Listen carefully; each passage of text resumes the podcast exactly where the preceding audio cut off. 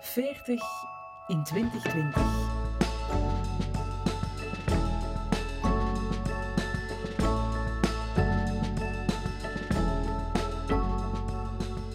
Ik ben Lotte. Ik ben geboren op 7 april 1980 en ben nu 40 in 2020. Voor mij is dat toch wel een mijlpaal, omdat het de start is van nieuwe dingen en grootse veranderingen in mijn leven. Ik ben moeder geworden, negen maanden geleden, van Nizar. Ik ben getrouwd met Rachid en samen wonen we in Marrakesh, waar we ons eigen Via Via reiscafé runnen. Ik ben wel dezelfde gebleven, Lotte. En ik weet ondertussen goed waar ik enthousiast van word en wat me gelukkig maakt. En op mijn veertigste kan ik rekenen op enige levenservaring. Ook handig. Daarover babbelen met mijn leeftijdsgenoten, ah wel, daar geniet ik van. Nu al voor de zesde keer hoor je een boeiende veertiger. Dit is 40 in 2020.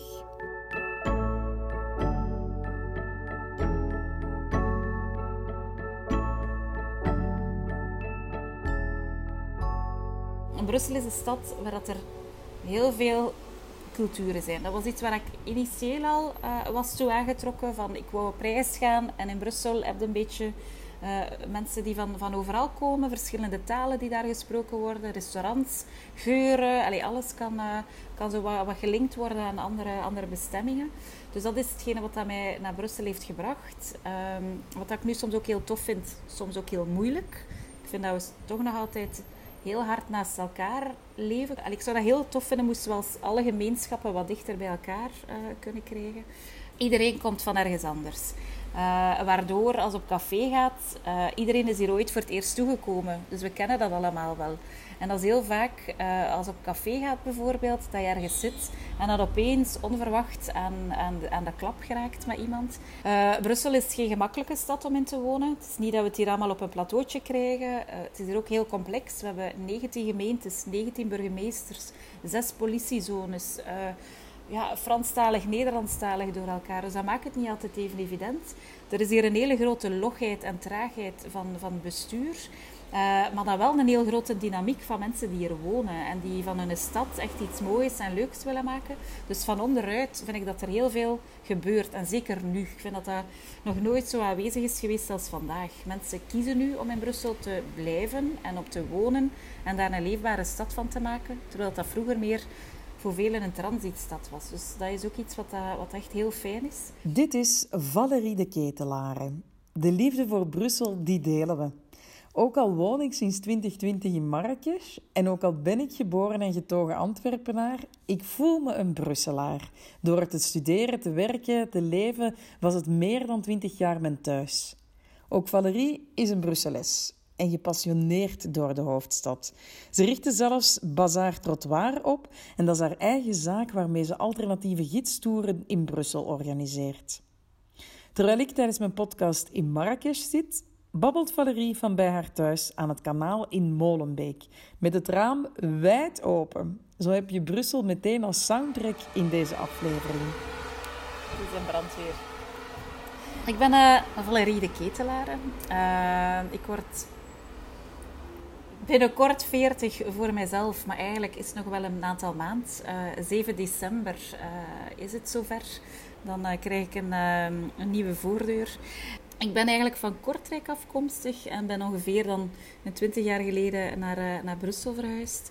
Professioneel heb ik eigenlijk van alles gedaan ben ik ooit uh, begonnen werken in een, uh, in een callcenter voor studentenjobs als uh, café, barvrouw, zelfs toiletmadam, wat eigenlijk heel plezant was. Um, en dan nadien gewerkt vooral commerciële functies in HR, IT en zo de digitale sector. en sinds kort sta ik op mijn eigen benen met Bazaar Trottoir, een gidsenorganisatie, waar ik eigenlijk mijn geliefde Brussel een beetje uh, wil laten zien. Um, ik heb veel hobby's. Heel veel reizen, lezen, uitgaan, mijn vrienden afspreken, mij amuseren, in zee te liggen.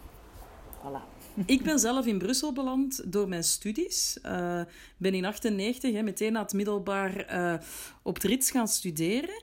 En dan blijven plakken. Ehm, ik denk dat jij op je twintigste al afgestudeerd waart aan het middelbaar. Dus wat heeft u naar Brussel gebracht, Valerie? Ja, mijn middelbaar was geen succes, maar het was nu ook niet zo dramatisch.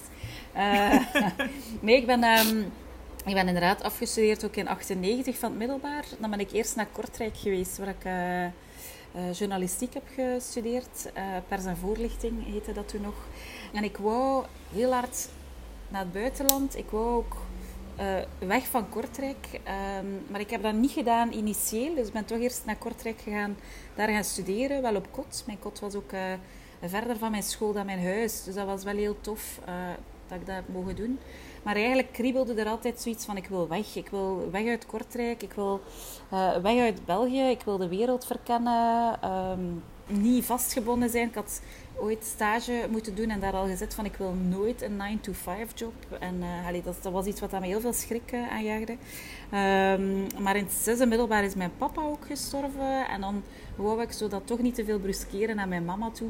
Van kijk, ik trap het hier af. Ik vond dat toch iets te hevig.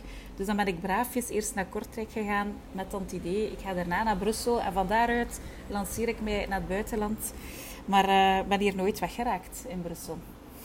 Eigenlijk, Valerie, vind ik het zot dat wij elkaar maar drie jaar geleden hebben leren kennen, echt. Ik had al vaak uw naam gehoord. Ik had u al wel eens zien passeren. Ik had u ook al zien optreden met een van uw hobby's als majoret. Maar pas in 2017 zijn onze wegen effectief gekruist. En dat terwijl dat wij op 500 meter van elkaar woonden. Allee, Jette Molenbeek, veel meer dan een anderhalve kilometer zal het niet zijn, denk ik. Nee, plus uh, toch wel uh, veel gemeenschappelijke vrienden ook en zo. Hè? Ja, absoluut. Ik zeg altijd, uh, moesten alle Nederlandstaligen, alle andere Nederlandstaligen in Brussel uitnodigen, dan heb je gewoon iedereen. maar het is soms inderdaad verbazend dat je dan toch nog mensen hebt dat je dat je niet kent, terwijl dat we eigenlijk wel heel goede vrienden delen ook. Hè, dus dat even goed anders had kunnen lopen. Uh, maar inderdaad, drie jaar geleden bij Caravaan elkaar leren kennen. Er zijn dan ook nog aanbevelingsbrieven geschreven door mijn vrienden dat jij heel goed kent over mij, om zeker te zijn dat ik aan de opleiding mocht deelnemen, want ik moest en ik zou dat doen. En dan voilà, kijk. nu zijn we toch wel vrienden geworden, ja. hè? Het is gelukt. Want effectief, drie jaar geleden kreeg ik van verschillende vrienden berichtjes dat Valerie de Ketelare toch ook een hele goede reisbegeleidster zou zijn. Ik werkte toen als vormingsverantwoordelijke bij Caravaan en organiseerde de selectie en opleiding van reisbegeleiders voor de groepsreizen van Joker.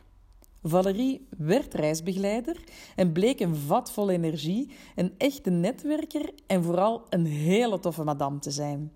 Dat hoor je in deze aflevering van 40 in 2020. We babbelen het komende half uur over wat je al dan niet moet bereikt hebben op je 40ste, over het leven als single in Brussel en dus ook over groepsreizen begeleiden. Waarom wou je dat eigenlijk per se doen? Ja, ik denk dat ik toen op een bepaald moment, als ik uh, ongeveer 36 jaar was, uh, ik had een job die nogal uh, hevig was, die nogal qua workload heel, uh, heel, heel hevig was. Um, en dat was mij een beetje boven het hoofd gestegen. En ik ben daar toch ik heb daar toch geprobeerd om daar tegen te vechten, wat dan niet gelukt is. En op een bepaald moment ben ik vijf maanden thuis moeten zijn op, op doktersadvies. Iets wat ik eigenlijk ook helemaal niet fijn vond. Um, er is ook toen heel hard aan mijn zelfvertrouwen geknaagd. Um, en ik wist eigenlijk ook niet meer welke richting dat ik uit wou. Um, nu, dat reizen en dat ontdekken en, en ik heb soms een beetje vluchtgedrag. dat zat er ook zo in en ik dacht, ah, laat ik gewoon die, die caravaanopleiding doen. Ook, je moet dat doen voor je veertigste. Dat is wel ook zo een heel belangrijk moment geweest voor mij. Voordat je aan de opleiding mag beginnen, is er selectieweekend. Uh, en dan word je eigenlijk twee dagen getest om te kijken of dat je wel de nodige capaciteiten hebt om, uh, om reisbegeleider te worden. En dat is eigenlijk een beetje je, je volledig karakter en je persoonlijkheid en je interactie met anderen dat, dat onder de rooster wordt genomen. Wat dat toen voor mij helemaal niet evident was, want ik zat echt wel in een periode waar ik mij helemaal niet oké voelde. Maar ik heb daar zoveel energie gekregen van, uh, van iedereen van, van in mijn groepje toen van, van het selectieweekend. En wel beseft van met een groep of door een groep omringd zijn en met mensen bezig zijn, dat is iets wat, dat, wat ik eigenlijk echt wel heel plezant vind. En dat is iets wat ik ook nodig heb, waar ik de energie uit haal. En dat is wel een beetje mijn uh, weg uit de burn-out geweest. Dus uh, nog altijd ben... Ik heb niet alleen jou leren kennen, Lotte, daar. Het is uh, meer, meer dan dat geweest. Het is, is een grote club, die club van reisbegeleiders van Caravaan. Reisbegeleiders ondereen, dat is één iets. Maar dan met een groep op stap gaan... van deelnemers, van reizigers, van toeristen en jij die daar de lead moet innemen um, voor ja, twee, drie weken, soms zelfs 24 dagen. Ik vind dat fantastisch leuk, maar ook heel vermoeiend. En ik denk, als we iets gemeenschappelijk hebben, dan is dat we wel de nodige energie hebben, Valerie. Maar ik weet niet hoe dat jij dat ervaren hebt. Zo'n reis kan u toch ook heel hard uitputten, denk ik. Nee, nee, dat is waar, Lotte. Ik denk dat ik de twee heb gehad. Ik heb, uh, ik heb groepen gehad waar, waar eigenlijk alles uh, een beetje vanzelf liep. Ik denk dat heel hard dat het heel hard afhangt hoe autonoom uh, dat uw groep is. En bijvoorbeeld de eerste twee reizen dat ik gedaan heb, daar waren echt mensen die ook zelf heel veel initiatief namen en die uh, vol een bak wilden ontdekken en, en waar dat er heel veel ook uitkwam uit de groep.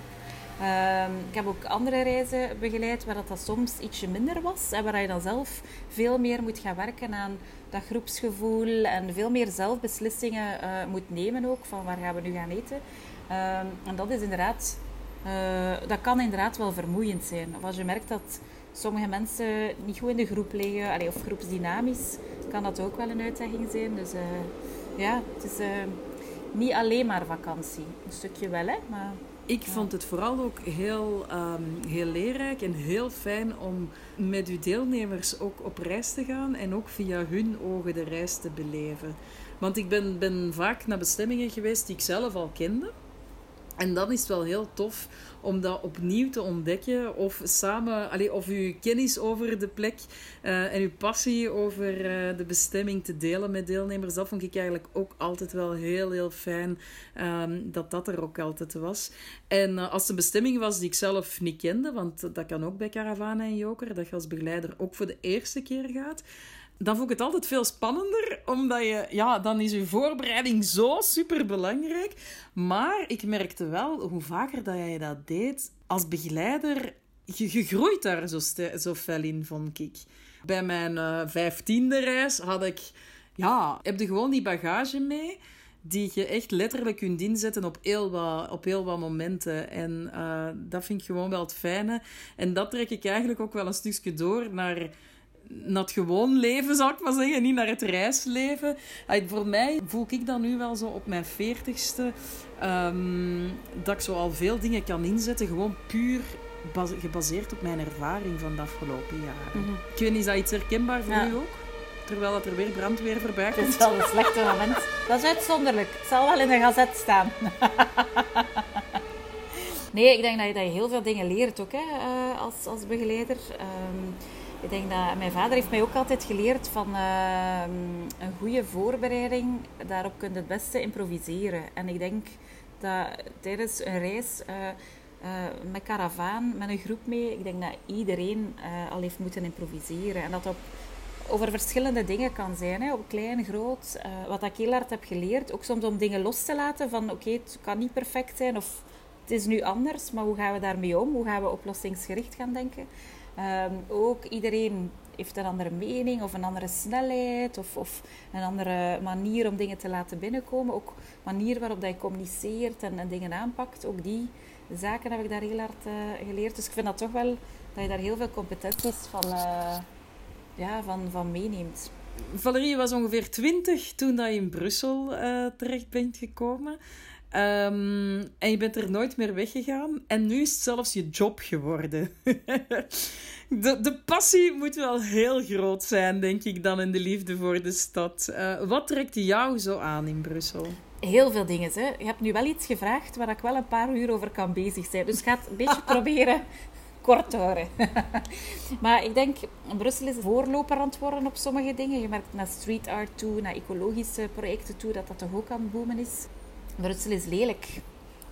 Maar dan mooi in zijn lelijkheid. we zijn wel anarchistisch. na de aanslagen bijvoorbeeld, dan in Parijs is er een lockdown geweest waar dat de e-weekend alles dicht was. toch op zaterdag waren alle cafés, restaurants toe. Um, maar een dag erop niet meer. Iedereen had zoiets van, fuck it, wij gaan open, we gaan ons niet laten doen. En ik denk dat dat ook alleen maar in Brussel kan, zoiets. Uh, en dan merk je wel dat wij wel allemaal samenkomen. Dus uh, ik krijg er zelf kiek kiekenvel van nu, dat ik dat aan het vertellen ben, omdat dat echt wel iets is wat dat heel mooi is ja, we werden bijna chauvinistisch van, je komt niet aan onze stad, raak ons niet aan. Dat, dat, dat was eigenlijk een, uh, het gevoel wat toen overheerste. Hè? Ja, zoals Proud to be Brussels hè, nu. Uh, dat is nadien uh, dan... dan van, we zijn spruitjes en dan ook trots om, om Brusselaar te zijn. We hebben heel veel misverstanden rond Brussel. En onlangs was ook mijn portefeuille gevallen op de grond. Portefeuille waar er heel veel geld in zat, want ik had veel wandelingen gedaan en overal cash uh, geld ontvangen. Dus ik denk dat daar 500 euro in zat. Uh, er zijn drie Marokkaanse mannen naar mij gekomen. Mevrouw, mevrouw. Allez, madame, madame. Votre portefeuille. Allee, ja, dat is misschien niet het ideale verhaal, maar ik wil maar zeggen, er zijn zoveel mooie kleine dingen in Brussel. Zeg, en is het net dat, die mooie, kleine, onverwachte dingen die je met Bazaar Trottoir wilt tonen? Uh, ja, tonen, maar dan ook nog een keer uh, wil gaan creëren. Uh, ik denk dat je met tonen één iets kunt gaan doen, maar ik vind het zelf heel leuk om in verbinding te kunnen staan met een groep. En, en ik denk dat iedereen om een andere reden Brussel bezoekt. Sommige mensen wonen hier en willen bijvoorbeeld wat, wat plekjes zien dat ze nog niet kennen. Anderen kennen Brussel niet en, en die willen wat ingang krijgen in de stad die niet altijd even makkelijk zich tentoonspreidt. Ik heb onlangs ook een, uh, een groepje dames rondgeleid van Molenbeek. Veel gesluierde vrouwen ook. Uh, moslima's die eigenlijk het kanaal niet durfden oversteken. Dus niet van Molenbeek naar Brussel Centrum uh, durfden gaan, omdat ze zich daar onveilig voelden. Uh, ze kennen dat niet. Um, en dat, is dan, dat zijn van die dingen dan... ik probeer dan echt in gesprek te gaan van waarom is dat voor jullie... waarom voelt u onveilig? Wat is dat ook aan te tonen? Van, dat is heel grappig, want veel Vlamingen die dan Brussel komen bezoeken, die durven het kanaal niet over naar Molenbeek. Dat zijn dingen dat ik met Bazaar Trottoir echt wel probeer te doen. Zo dat verbindende, ook zo van oké, dat is wat dat je interesseert, laten we dan een keer gaan doen. Ik zeg altijd, ik weet waar ik begin, maar nooit waar ik eindig. En dan betrek je er nog eens heel veel uh, Brusselaars bij ook, heel veel andere ondernemers. Dat kan jij volgens mij alleen maar door en dankzij uw gigantisch netwerk, Valerie. Ik ben dan nu een beetje als mopje aan het zeggen. Van, ik heb jarenlang geïnvesteerd in veel op café gaan en eindelijk brengt het op. ik denk, als je op café gaat, je gaat altijd iemand kennen of iemand gaat jou kennen als jij in Brussel ergens op café gaat? Het is een beetje aan het minderen, omdat aan onze leeftijd uh, gaan we al wat minder op café het is wat dat is. Hè. Ehm, veel, veel vrienden met kinderen of die toch wel uit Brussel verhuizen. Dus dat is zo'n beetje wel aan het, aan het, verminderen. Maar het is wel zo dat ik, dat ik wel heel veel mensen ken. Ehm, ik heb ook in heel veel verenigingen gezeten bij de majorite. Ik heb een voetbalploeg opgericht. Um, buurtcomité's heb ik gezeten. Dus ik vind het ook wel altijd belangrijk om zo in de stad toch iets anders te doen dan gewoon maar werken en leven. En toch ook uh, iets van activiteit. En dat zorgt er wel voor dat dat er veel mensen kent. En Brussel is ook een beetje een dorp.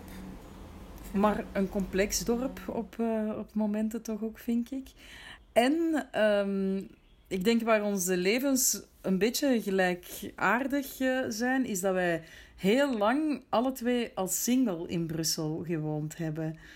Um, en ik ervaar dat toch als um, ja, een, op een andere manier leven dan als je in een relatie in de stad zou wonen. Of met je gezin in Brussel zou wonen. Voor mij was Brussel daarom net zo'n goede plek om uh, te wonen omdat je net altijd andere mensen kan ontmoeten, omdat je van alles kan doen, naar concerten, theater, uh, kleine initiatieven. Uh, allee, noem het op. Ik kon elke avond op restaurant en op café als ik wou. En eh, je, je kon er altijd ook wel iemand voor vinden om dat samen mee te doen. Maar ik had wel het gevoel altijd, je moet wel um, ja, moeite doen, zal ik maar zeggen, om die, dat netwerk en die vriendschappen uh, uit te bouwen en, en te behouden ook. Ja, dat klopt. Hè. Je leert soms heel makkelijk mensen kennen aan de toog, maar je moet daar ook voor openstaan. Je moet ook daar naar op zoek gaan je moet dat ook in onderhouden. Als je zelf nooit contact opneemt met mensen, dan uh, komen ze niet zomaar aan je deur staan. maar ik denk als ze dat toch doet en als ze inzet op die, op die vriendenkringen, dat, dat, wel, dat je er wel in kunt slagen om dat uit te bouwen. en dat je ook wel makkelijk nieuwe vriendenkringen kunt, kunt gaan maken. Dus ik vind dat dat wel allemaal meevalt. Mensen gaan heel makkelijk op café, ook met kinderen, gezinnen. Ik heb nog niet veel vrienden die, die kinderen hebben dat ik niet meer zie. Uh, we gaan soms ook meer naar parken dan, dan op café bijvoorbeeld, maar toch wordt er nog altijd heel veel buiten geleefd. Dus dat is echt een groot voordeel, zeker uh, als je vrijgezel bent. Uh, maar het is soms ook heel eenzaam. Hè? En, en als je dan twintig mensen een sms hebt gestuurd en niemand kan, ja, dat is echt dat is kut. Hè? Ja, gebeurde bij mij ook heel regelmatig. Dan, ja. dan moest ik toch altijd even zo een drempel over om dan alleen te gaan. En als ik dat deed, was dat heel vaak met succes. Want dan ja, stelde ik mij net terug open om toch weer andere mensen te leren kennen. Of om gewoon puur voor het concert te gaan en puur voor de muziek te gaan. Of ik ging toch niet buiten en ik zat een avond uh, wat depri van... Oh, dan heb ik een heel netwerk en niemand die kan. Hier voor de 200ste keer naar Bridget Jones' diary aan. I'll by myself. Ja, soms. ja, stuur naar vriendinnen, het is weer Bridget Jones' diary. dat was uw therapie. ja, nee. Wat dat jij zegt van, ik ga dan alleen naar buiten, dat is niet mijn sterkste. Dan voel ik mij altijd heel uh, zielig. Dus ik zit dan nog liever zielig alleen thuis dan, uh, dan dat ik alleen op stap ga. Nu, wat dat wel het voordeel is, de plek waar ik woon is echt een plek waar heel veel mensen dat kennen ook, uh, ook rondhangen. En wat ik vroeger ook deed, het is eigenlijk een beetje zielig, maar zo soms als je naar huis aan het stappen bent en je hebt zo nog goesting om iets te drinken en zo. En zeker in de winter uh, staat dan eigenlijk weinig volk buiten. Dus die toevallige ontmoetingen, dat is al iets moeilijker. Dan ging ik altijd zo'n keer binnen in het café doen of dat ik iemand aan het zoeken was. En dan, ah, ik was die aan het zoeken, maar die is er niet. Wetende dat hij daar helemaal niet kan zijn of zo. en dan zo dan, ah, uh, ah jij bent hier ook. Ah, ja, ja, voilà. En wilde je drinken? Oh ja, ja. maar zo smoesjes om jezelf niet te moeten uitnodigen en hopen dat iemand vraagt van zet u bij. Dat heb ik ook wel veel gedaan eigenlijk. maar zo zie je maar hoe, ja, hoe een struggle dat toch soms is om ergens alleen je leven uit te bouwen. En ik vind er niks zielig aan, echt niet. Ik vind het heel, heel straf en sterk dat je toch naar buiten gaat en toch probeert om je er zo goed mogelijk bij te voelen eigenlijk.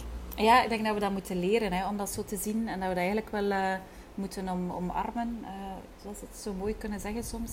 Maar, en ik denk dat veel mensen ook een beetje misverstand hebben van hoe dat is om alleen te zijn in de stad. Ik merk dat bijvoorbeeld heel hard bij mijn thuisfront. Dat zij zoiets hebben van je kent heel veel mensen, je hebt echt een groot netwerk. Dat klopt, maar ik heb toch nog ik heb toch heel vaak alleen gezeten. En, uh, en soms op moeilijke momenten ook dat je alleen zit. En, of als je goesting hebt om te gaan dansen, dat er maar niemand vindt. Um, maar die kant zien mensen niet. En ook niet het feit dat je heel veel moet investeren uh, om dat netwerk te onderhouden. Dat is, dat is ook niet altijd... Uh, dat, dat is er niet vanzelf. Valerie, ik ben al 40. Voor u is het over een paar maanden zover. Hoe voelt u daarbij? Kut. maar waarom eigenlijk?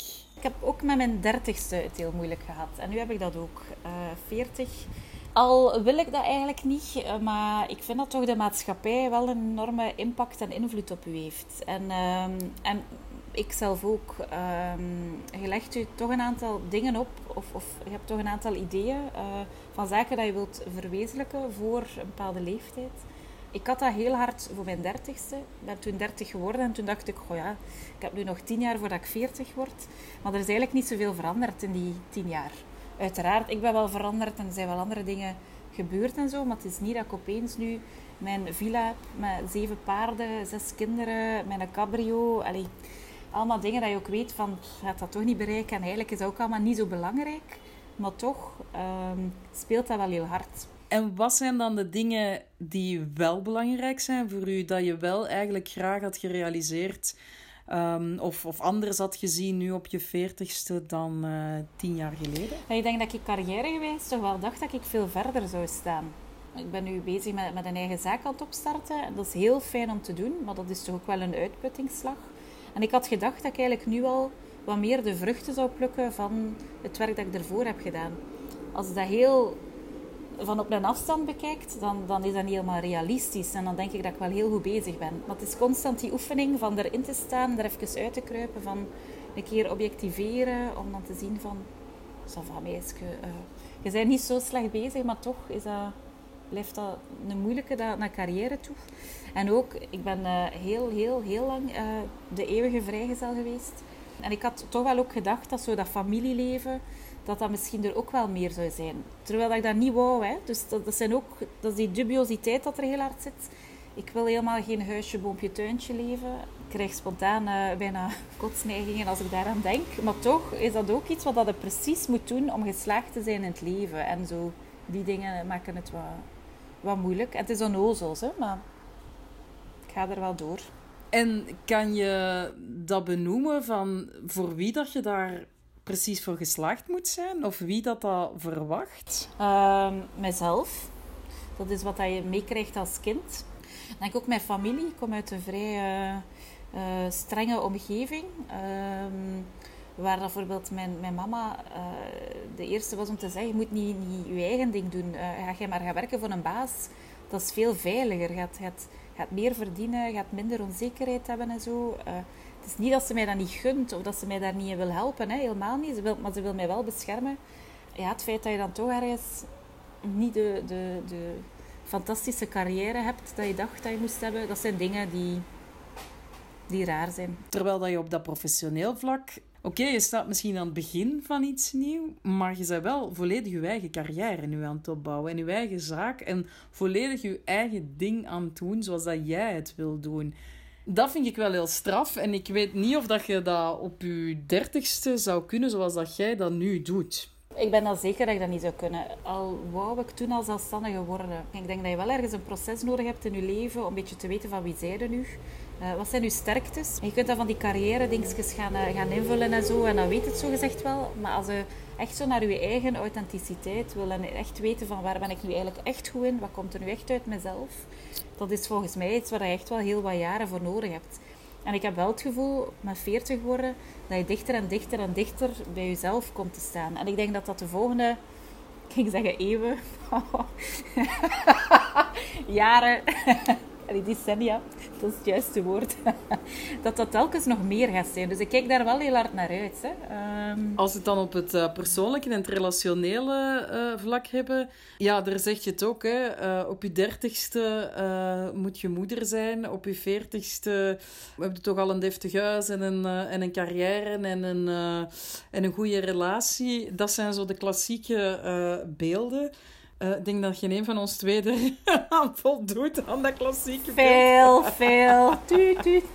Als ik je hoor, dan heb ik zo'n beetje het gevoel dat je er zo wat in dubio bent. Ik vind dat, vind dat heel gelaagd. Um, ik denk dat als hij mij vraagt of dat ik alleen wil zijn of in een relatie, dat ik antwoord in een relatie, uh, maar in een goede relatie, waar je uh, elkaar versterkt. Dat is iets wat ik altijd heb gehad.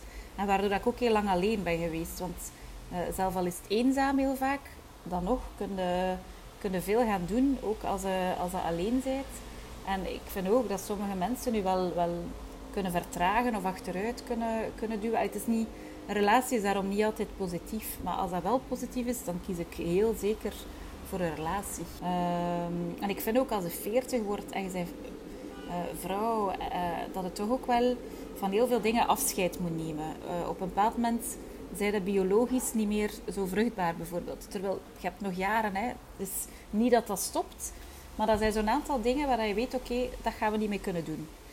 Uh, wat dat anders is voor een man. En, en ik merk dat heel sterk bij mijn vriendenkring ook. Uh, van een aantal andere vriendinnen die dezelfde leeftijd hebben, dat dat een hele moeilijke is. Als je dan zelf geen kinderen hebt, dan ook het idee van wil ik dat nu, wil ik dat nu niet? Ik moet dat nu beslissen. In elke relatie wordt daar druk op gelegd, omdat je dan misschien wel dat kind wil, terwijl dat je eigenlijk niet wil, maar toch misschien wel.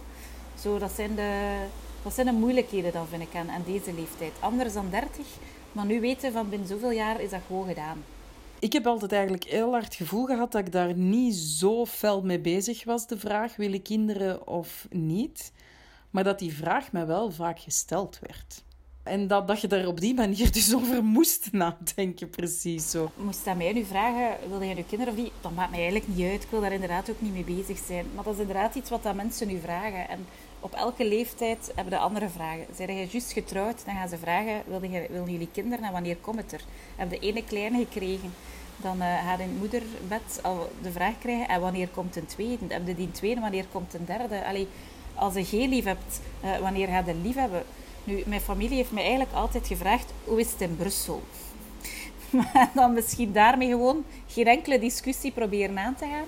Op een bepaald moment begon dat wel ook zo'n beetje te zijn van, wilde je eigenlijk kinderen of niet? Uh, of allez, over relatie uh, of, of niet. En nu vragen mensen mij dat niet meer. Ik denk dat ze niet meer durven. Dus dat is misschien het voordeel ook van 40 worden. Dat zit er vanaf. Ja. We hebben nog een hele toekomst voor ons natuurlijk. Heb jij zo echt nog een droom die je wilt realiseren? Eén droom? Nee, dat, dat, dat gaat niet. Uh, ik heb te veel interesses en te veel in mijn hoofd om maar één droom te kunnen hebben. Uh, ik ben nu ook bezig met de uitbouw van die Bazaar Trottoir. Maar ik ben al bezig aan het denken aan een volgend project. Ik wil wel een aantal succesvolle zaken kunnen opstarten. Een aantal ondernemingen. Dat is wel een beetje mijn doel. Waar ik dan op een bepaald moment van kan gaan rentenieren. Uh, ik vind dat heel tof om dingen in gang te steken. En een keer dat draait, dan vind ik dat tof om andere mensen dat te laten verder draaien. En, dan, uh, en ook anderen daarin te versterken. Hè. Dus het gaat hier zeker niet om, om mij alleen. Uh, maar dat is wel een beetje een droom dat ik ergens een mooie job kan bezorgen aan een aantal heel toffe mensen. En ehm, ja, ik weet dat. Ik, ik heb eigenlijk nog nooit echt nagedacht over mijn oude dag of zo. Jij wel? Nee, eigenlijk niet. Alleen um, realiseer ik mij dan nu wel meer um, sinds dat ik moeder ben. En dat is denk ik een grote verandering voor mij. Um, tuurlijk is dat moederschap een grote verandering, maar plots heb ik het gevoel dat ik nu over mijn oude dag moet nadenken, omdat ik, um, omdat ik een zoon heb die er op dat moment ook nog zal zijn. En als die ja, ook uh, wil studeren, wil reizen, wil ik dat heel graag ook kunnen geven. Dus eigenlijk maar het afgelopen jaar denk ik daar maar aan. Sinds dat ik van statuut verander en zelfstandige ben, is dat wel iets wat, wat dat financiële luik zeker ook meespeelt. Hè. Zeker in tijden als, uh, in onzekere tijden als uh, het coronavirus, dat heel de horeca- en toerismewereld en nog zoveel andere sectoren uh, platlegt en beïnvloedt, is dat uiteraard iets wat speelt. En zie ik hoe snel het geld er kan doorgaan en niet binnenkomt. Terwijl ik daarvoor altijd um, vast inkomen. als werknemer heb gewerkt. Ja, dan had ik gewoon altijd een inkomen, een vast inkomen. Dat is uiteraard ook iets wat voor mij een moment is geweest dat ik er wel over uh, moet nadenken. Um, maar ik probeer dat niet op een angstige manier of zo te doen. Ik probeer dat op een realistische manier te doen. En ik denk ook wel de omgeving waar dat ik nu woon en um, met een partner die op een heel andere manier daarin is groot geworden, kan ik dat ook wel heel hard van dag tot dag bekijken. En heel hard met de insteek: alles komt goed, inshallah. dat is zo een dooddoener misschien, maar voor mij brengt dat wel rust in mijn hoofd ook heel vaak. Ja, ik snap dat wel. Ik heb dat eigenlijk ook. Dat ik, ik probeer wel op de lange termijn te denken en te leven ook. En ik wil niet... Ik sta heel hard in het, uh, in het nu. Ah, dat is op vandaag ook zo wel een beetje een cliché geworden. Hè? Maar ik probeer echt wel nu ook te genieten en te leven. Terwijl ik dat soms ook nog wel te weinig doe. Maar ik probeer van mijn leven vandaag iets te maken. En iets moois te maken. Mij te amuseren. En niet alles loopt zoals dat moet altijd of perfect zoals ik het zou willen. En ik vind dat ik veel meer vakantie zou moeten nemen en, uh, en die zaken. Maar toch, dat zijn de leerprocessen die je nog aan het doormaken bent. Maar ik vind het zo dat lange termijn, en ik vind het veel belangrijker, bijvoorbeeld dan met een corona, dan merk je toch ook dat je heel wendbaar moet zijn. En dat je echt je, in je geest even moet gaan zien van oké, welke oplossing gaan we hier nu aan geven? Um, en daarmee vind ik dat ook heel moeilijk om dan heel ver te gaan kijken ben soms wel lui. En denk als ze te veel bezig zijn met te ver te leven, dat dat toch anders gaat zijn de keer dat je daar bent. En dat dat misschien uh, te veel energie kost. Valerie, hm. is er iets dat jij mij toewenst uh, voor nu ik 40 ben? Veel, ze Lotte. Dat is weer een vraag dat hij mij stelt, waar ik geen kort antwoord op kan geven. Maar ik denk dat vandaag, het feit dat je zo uh, die stap hebt gemaakt om naar Marrakesh te gaan, dat dat niet zo evident is. Uh, dat dat toch een nieuw leven is, uh, dat je daar moet opstarten in een heel andere cultuur. Andere mensen rond je. Dus ik hoop dat je daar heel makkelijk een draai gaat vinden en, en dat je daar gelukkig gaat voelen. Dat die een via-via ook goed van de grond gaat komen. Uh, ik ben zeker dat daar ook niet bij gaat stoppen. Want iedere keer als ik u hoor, dan zeg je een vat vol ideeën en, en, andere plannen. Dus voor u is dat niet alleen maar die via-via. Volgens mij is dat gewoon uw start naar heel veel andere dingen. Dus ja, ik denk dat dat zeker uh, goed komt. En ik wens u dat zeker ook toe. En ik weet niet, wilde jij nu nog een tweede, nu dat je al ene kleine hebt? Moest dat zo zijn, dan wens ik u dat ook toe. Hè? Alleen, voilà. Ja, Dank u, dank u. Merci voor, uh, voor de babbel. En uh, eh, 40 in 2020, ik ben het al en ik kan u zeggen, het doet geen zeer of zo. Dus uh, ik vind het eigenlijk zelfs echt plezant. Maar ik ben daarvan overtuigd dat dat ook plezant gaat zijn. En ik heb heel veel voorbeelden van toffe madammen dat ik zie, die, die fantastisch zijn. Ik vind dat wij ook allemaal maar mooier worden. Mooier, toffer, interessanter. Dus vind dat ik dat nu al allemaal ben. Dus allee, ja. Ik beaam dat, ik beaam dat. Kan alleen maar beter, hè. Ik hoop dat de wereld dat aan kan. Dat is mijn enigste zorg.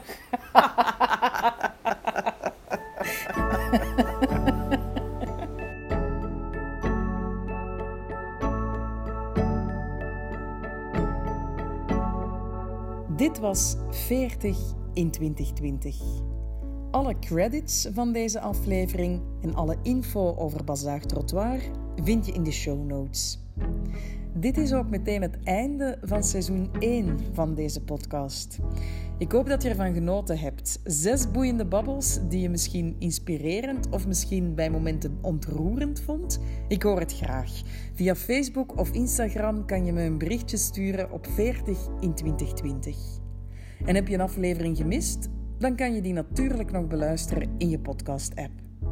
En enkel doordat jij je vrienden en andere potentiële luisteraars over deze podcast tipt, kan 40 in 2020 groeien.